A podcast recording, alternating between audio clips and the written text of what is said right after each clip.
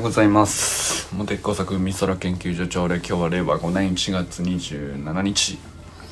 砂塚森忠さんおはようございます。森本茜さん前回おはようございます。山本健太さんおはようございます。清水信之さんおはようございます。野菜だしのレシピいいですね。なんか野菜だしだと魚と何が違うんでしょうね。なんだろう。アミノ酸で説明したいっていう。なんでかわかんないけど。ちょっと勉強しておきます。小山さんもねなんかレシピをやり取りしてくださってましたけど。いいねなんかあの肉なしで野菜のみのレシピって意外と手つけやすいっていうか確かにと思ったな。なんか肉ってなんかあのそこそこの料理しないとねってなるけど野菜だと火通してもいいし通さなくてもいいし茹でて岩塩だけっていうなるほどと思って。あんまり考えてなかったですけど、まあ、確かに野菜だけの方が手軽だなっていうのはねなんかそういえばそうだなと思いました。意外っすね。なんか清水さんなんか 割とムキムキしてるから肉食系かと思ったけど意外と一人の時は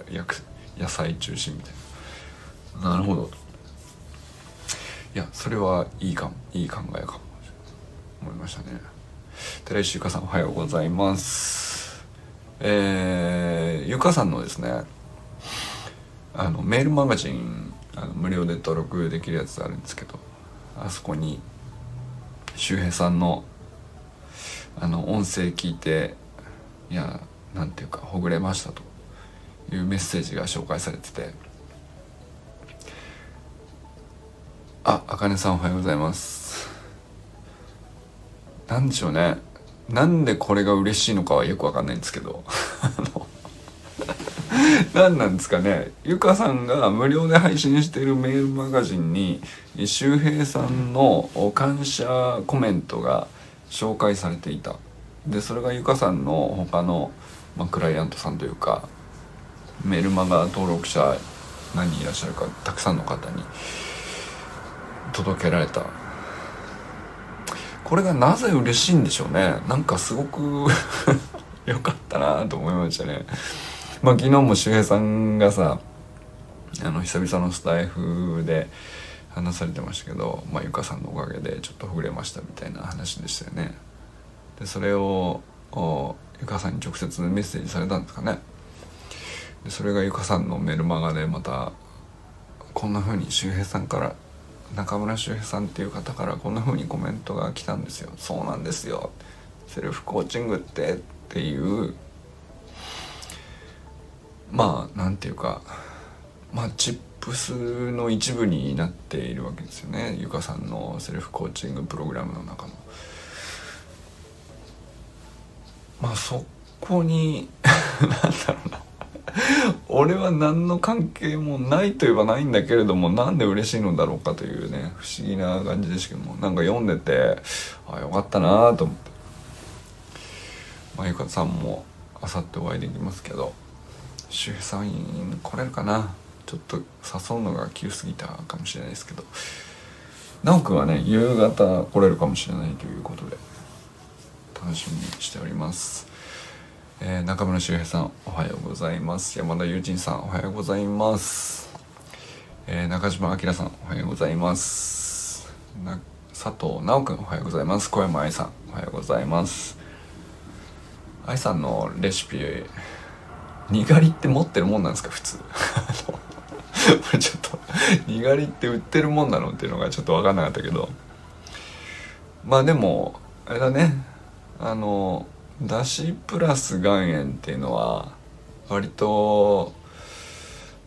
使えそうですね何に関しても。なんだろう。どの野菜でもちょっとお湯通してだしプラス岩塩だったらいい感じに満足できそうな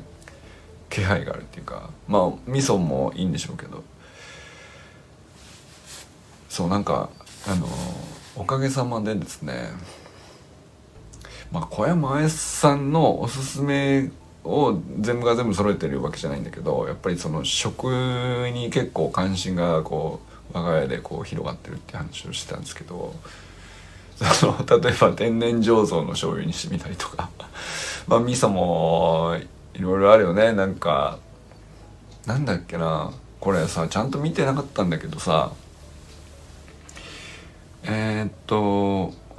無添加っていうのをよくシールに貼ってあるからまあそれなら何でもいい。結構最近もうどれも無添加って書いてあるからまあ別にそんな悪いもんないのかなと思うじゃないですか。まあ悪いもんはないと思うんですけど。でまあでもそういう中にもいろいろこうバリエーションあるって一体何なんだろうなっていう感じでこうラベルを見るようになってて。でまあこまずねその国産大豆かそうじゃないかがありますね。でまあ別にその国産じゃなくてもおなんだろうな。わざわざ遺伝子組み換えでないって書いてあるやつと遺伝子組み換えかどうかはよくわからないけど何も書いてないっていうやつがあって。そういう風に表記するんだっていうなんかルールなんですかあれは。わかんないけど。遺伝子組み換えでないものははっきり明記するんだけど組み替えているかどうかのアピールをしないものもあるっていうあなるほどと思ったりしましたね。で、まあ、なんか表記上のルールがねどういう風になってるのか分かりませんけどなるほどなと。じゃあまあその無添加でえー、国産大豆。まあ、もしくは国産大豆じゃないとしても遺伝子組み換えでない。その次に遺伝子組み換えでないと表記はないけれどもまあカナダ産とか米国産とか。っていう感じで、まあ、種類があるんだなっていうことを認識したっていうね。いろいろあんだなと。あとそのまあ醤油もそうですけどあの醤油もさなんか別に今まで何の気にもなく買ってましたけどなんだろうな。まあ確かに醤油に添加無添加はあんまりわざわざ添加がないんですかね。あのないけど醸造本醸造って大体書いてあるんだけど、えー、ちょっとランクが上がると天然醸造って書いてある。なんかそこの辺の違いがどうやらあるらしいみたいな。で、まあ、天然醸造を買ってみたみたいな。ことがやったら、まあ、確かに確かにうまいなとは思いましたね。あのなんだろうな、まあ、別にそうじゃないものが美味しくないわけじゃないですけど天然醸造のやつまあえらい瓶に入っててなんかごっついし凝凝しいしまあもちろんちょっと高いしっていうんで。まあなんかそこまでしてムキになってみたいな感じで買ってなかったんだけど。買ってきまして。そう。やっぱりちょっとずつうまいんだよね。あのあこれが本当はこういうものだったのかっていうのが何ていうかだんだんだんだんこううんまあこれぐらいの味になってれば醤油でしょとかこれぐらいの味になってれば味噌でしょっていうのがちょっとずつこういろんな商品出回ってで大量でかつ安くてみたいなのがこう広がってってでまあその学生の頃なんかは安く済ますみたいな感じになってたりするとだんだんそっちに味が慣れていくんだけどでまああんまりその味気にしませんよというねあのところもあったんだけど、まあ、確かにちゃんとうん注意してよく見たらそれはコストかけるだけのことをしていて、それを買って食してみるとですねあの確かにちょっとだけちゃんと美味しいというね。でこのちょっとに対してそのコストを払えるのかっていうのは難しいとこやなと思いましたね。なんだろうな機能としてさちょっと美味しいですよに対してその値段の差ってちょっと厳しいものがあるなっていうそれぐらいの値段差はあると思うんですよね。まあ、日常特にずっと使い続けるもんだから積み上がっていくじゃないですかちょっと高いが。でじゃあちょっと美味しいだけのために買えるかっていうとまあねあのまあなんかよっぽど意味を感じてないと機能だけでは買えないよねって思ったかなだからそれこそさなんかあの食を学んでる人にとっては意味があることだからあのプラス100円とかプラス200円ってなってる時にまあもちろん美味しいのもあるんだけどそういうものを選んで体に入れる権利を私は行使するっていうのにその権利に対してプラス100円を払ってるみたいな感じでいいんですよね。と思えるかどうかってかなり高度な文脈でこれはむずいなと思いました。なんかあのまあだから要するに小山さんが営業でなんていうかどういうことをされてるのかっていうのはちょっと具体的にわからないんですけどまあ単に無添加なだけではなくて、えー、体を作る上でこういうものがいいと思って信念を持って、まあ、メーカーさんとして開発するんでしょうね。でその信念に、えー、まあ共感して営業をとして広げて、まあ、世の中のこう人々がこうであった方が幸せなんじゃないかと信じて広げようとするわけですよね。でまあもちろんその売ってるものだけじゃなくて私生活でいろんなものを食するわけですけどすると何ていうか別に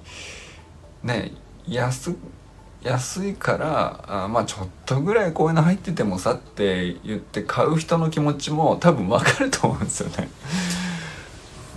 でこの差をどう考えるのかなっていうのはねいや確かになんかこうちょっとなんだろうな。うん。食育とか食について考えるとかって本当になんかあのちゃんと向き合えてなかったのかなっていうのはね最近ちょっと痛感してますね。その考えのむずいなっていう、うん、とっかかりのなさというか、うん、まあ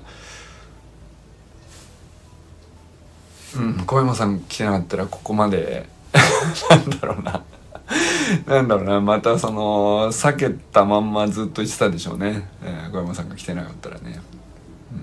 まあだからまだ全然そのあこうだなって気づけたみたいなことはあんまりまだまだ多くはないんですけどまあそれでもその表記を見るようになったぐらいからうん。まあ買うようになるまでもう一段またあるかもしれないし。ん。であとはそのその中でも例えばああいうブランドはずっとそれを作ってきたブランドなんだよとかまあブームだから無添加って書くようになってシールを貼り出したよみたいなのとやっぱり全然違うでしょうからそれって知識の積み上げじゃないと見分けられないよねきっとね。うん、でまあだからそっちはそっちですごい奥深い世界が絶対あるはずだよね。あの味噌醤油なんてきっと歴史も古いでしょうし。もともとはこうしてたのが徐々にこうなってって、えー、こういう時代背景の中で、まあ、こういうものが出回るようになって受けて、えー、で今ここに至るには、まあ、こういう経緯があったと。いうね。そういう中でこのメーカーは特にずっとこれを貫いてきただとかあのまあその世の中のずっとこう抱えてた問題に対して新しくこういうメーカーが生まれただとかこっちはこっちその食は食で本当にいろいろ奥深いんだろうなと。だからなんかスーパーの見方が変わりましたよねなんか。あのただね食べ物が陳列棚にな並んでてどれが美味しそうだなとかその程度にしか見てなかったわけですけど表面的にね。まあ野菜果物ぐらいだったらさなんか見た目で、うん、これが新鮮とか新鮮じゃないとかあのここのお店の方がいいもの入ってるとかあのそれぐらいはまあまあ気にしたことあったかもしれないけどパッケージされてしまっていると、まあ、どこ行っても同じもの売っているから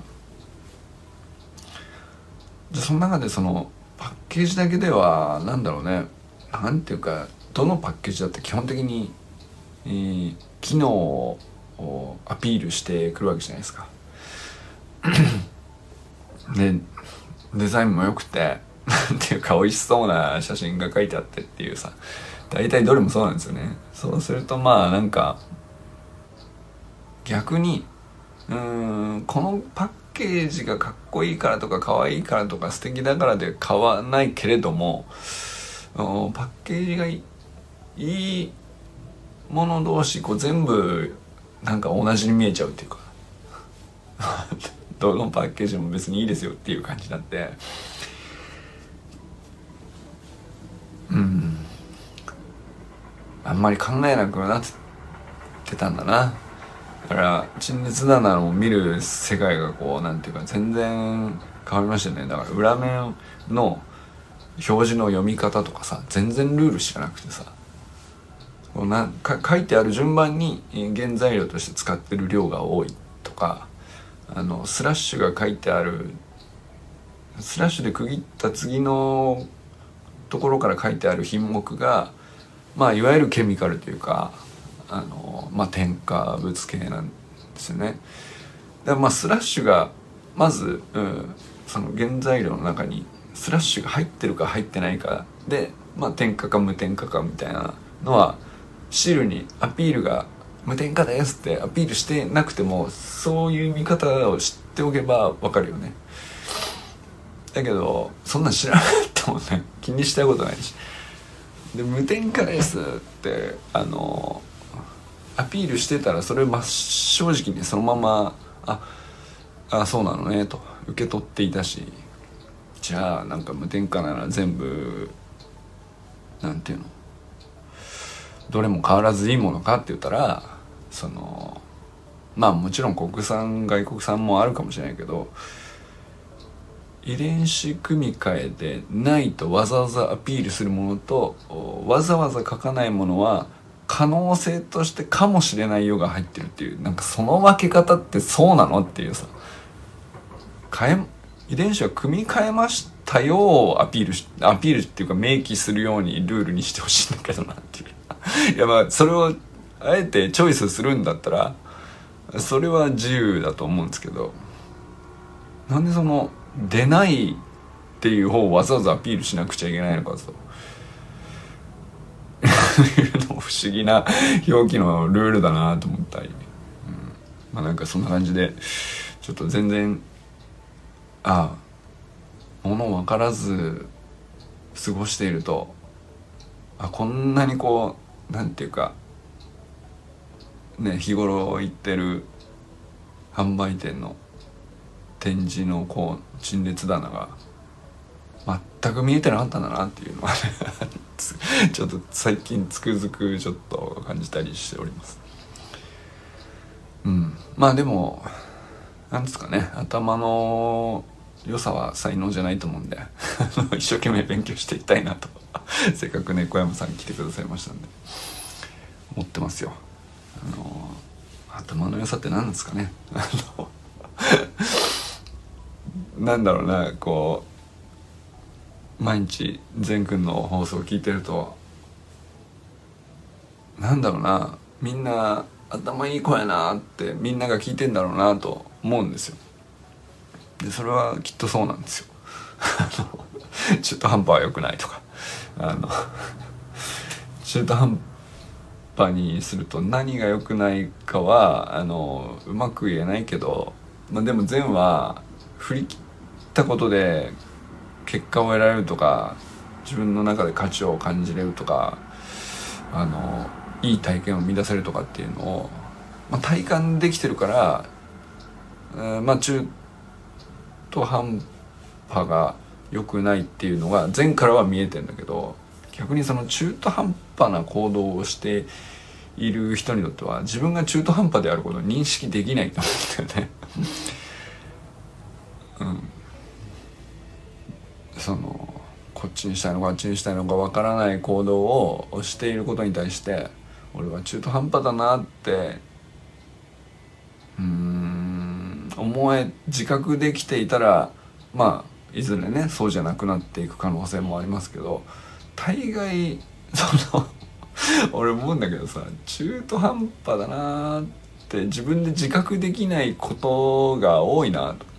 ですっごい後になって気づいてあめちゃくちゃ中途半端なことしとるなとか思うんですよ。要するに当時の僕のまあ頭の良さでは自覚できなかった。だから頭が良くなかったっていうことなんですけど。まよっぽど頭が良くないとなんていうか中途半端である自分を自覚できないんだなっていう。なんかすげえ思ったりしてさ思い出したというか。うん。でそっちかそっちかどっちでもいいけどこういうふうに考えるんだったらこっちだし、えー、まあこっちを取るんだったらこっちでそれはそれでいいし選択肢はこれとこれとこれしかないんだからそのうちどれに決めるんだっていうのをまあだから善は見えてるんですよね。だからあのなんとなくこう流されて、えー、こう言ってみたりそれがダメだったからやっぱりこっちしてみたりあっちしてみたりみたいなこうね、まあ、流されたようなことをしている中途半端な動きに対して善からはあの選択肢がこうはっきり見えていてそれをこう自分で決めてないな意思決定を自分で自覚的にしてないな無自覚になん無意識になんとなく流されて、えー、選択肢の中を泳がされてみたいな、まあ、そういう状態ですよね。それがこう見えるのが頭がいいってことだなと思いましたね。まあ、視野が広くて視点が高くて、えー、でなぜそれを選択する理由があるのかっていう深さがないと 中途半端からは脱せないと思うんだよね抜け出せないんだけどそれむずいんだよな。あのまああとは回頭の良さっていうとあとなんだ回転とか。うん。なんですかね視野の広さがあるでしょ？あと発想とかかな。まあ0から1を生み出すみたいな。あのまあその発想もねすごいけどね全国ねそのそれこそだからあの音声配信の入りでいろんなパターン試すじゃん全はさ。あれってまさしくこううんこれでもリズム合うなとか。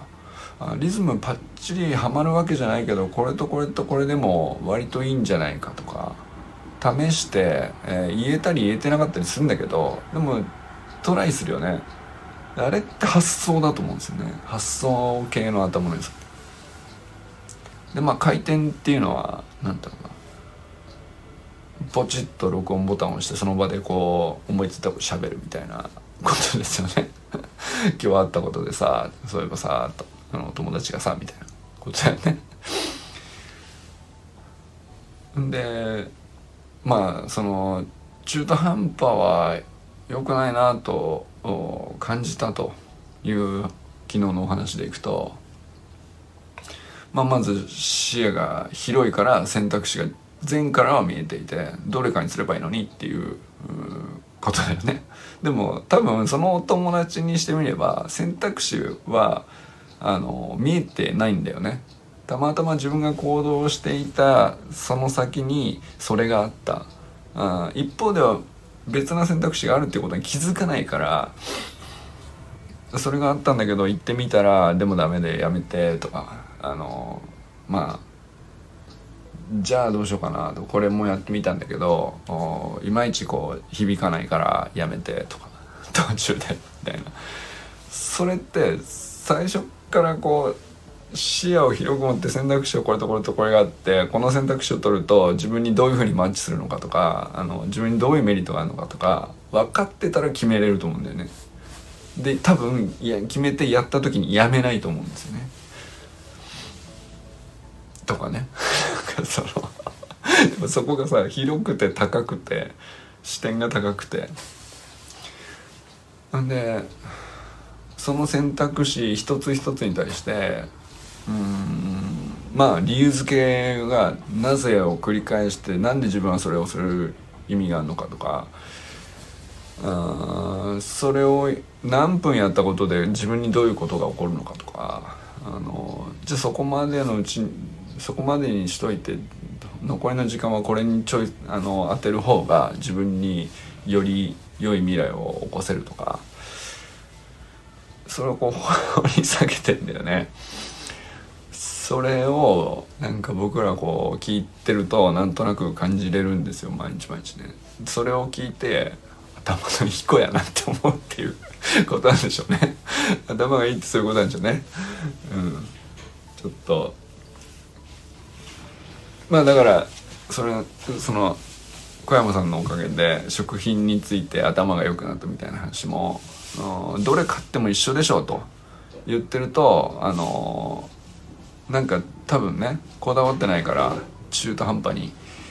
えー、目の前にあるものを選んでるんですよ。選択肢があるとも知らずに、なんとなくパッケージにピンときたとかさあのまあ一番安いものを買うとかあまあ一番量がたくさん入ってるものを買うとかそういうことをやってるとおそらく、まあ、小山さんとかみたいにすでにこう食品メーカーに行っていろんな知見がある人からしたらあそのいやどれを買うのも自由なんだけど あの基準が多分その人にはないっていうのは見えていると思うんだよねその視点の高いとこから見たらね。選択肢がこれとこれとこれで、えどれを選ぶと自分に何が起こるっていうのを見えてるから小山さんに。っていうことなんだなと思ったんですよね。だからまあそれで まず第一歩かもしれないですけどパッケージ以外に表記を見るっていうね勉強になりましたね。大事やなと。あこういうことをちゃんとね、例えば、まあ、妻は考えてくれたんだなとかあのまあだから間違えて何かを買ってきたりするとそれじゃないっていうことがあるわけですけど全然よく分かんないわけよ。なんでこれが ダメなのかとか。あのこっちの方が安かったんだけどなみたいな感じになっちゃうんだけど要するにそれはあ中途半端だったわけですよね僕がね。まあでも多分その清水さんみたいに自分であのまあ簡単でもいいからこのレシピで野菜だしと岩塩プラス何かっていうシンプルな方程式を持っといてで自分でチョイスして、えー、自分で食べるみたいなあおはようございます友人さんことがちょっとやっぱりやっといた方があのこれは頭の良さだなと思いましたね。あのほんのまあごくごく簡単なレシピじゃないですか。あの野菜だしプラス岩塩で、えー、なんですかねあの小山さん言ってたのは味噌足して豆腐足してナンプラー。なるほどと。ちょっとそのにがりって手元にあるもんなんですかっていう話ではあったんですけど。まあにがりなくてもいいや。その別に味噌豆腐じゃなくてもいいんだけど。まあ別にそれだけでも美味しそうだなと思ったしね。なんかだからちゃんとやってみる理由がないと頭って良くならないんだなと思いましたよね。うんまあ、別になんかその僕全く料理しないとかじゃないんですけど何ていうか大体そのうんあんまりこだわってないんだよななんかそのレシピのアプリとかパッと開いてさあ冷蔵庫にあるもので一番簡単にそこそこ美味しそうに作れるものをなんとなく切ってなんとなく炒めて煮て、大体の味にするっていう ことができればそれでいいやっていうなんかそういう感じの料理なんですよね僕が僕がやっちゃうとね。でまあとにかく作る時間もできるだけこう短くしたかったりするわけですよ僕がやると。あんまり手の込んだことをやってもそんなにうまくなる気がしないしなみたいなさその そういう感じでこう多分その考え方の前提が頭良くなるような作り方をしてなかったんだね多分ね。でもその食べ物っていうものに対しての頭の良さですけど。だからそれはその選択肢が中途半端になっちゃうしまあ掘り下げないですよね。なぜそのように切るのか。なぜそのように煮るのか。なぜその調味料を使うのかあるいはそのまあそもそも買ってくる時点で売り場の見え方の見る景色っていうのが 全然商品のパッケージぐらいしか見えてなくて、えー、無添加のシールが貼ってありさえすればまあいいでしょうみたいなぐらいの景色あっさい景色になっちゃってるからその商品の裏の原材料の表記の仕方とか考えたことなかったですもんね。これはでも頭や今からでもねなんか頭良くなれてちょっと良かったなと思ったりしましたね。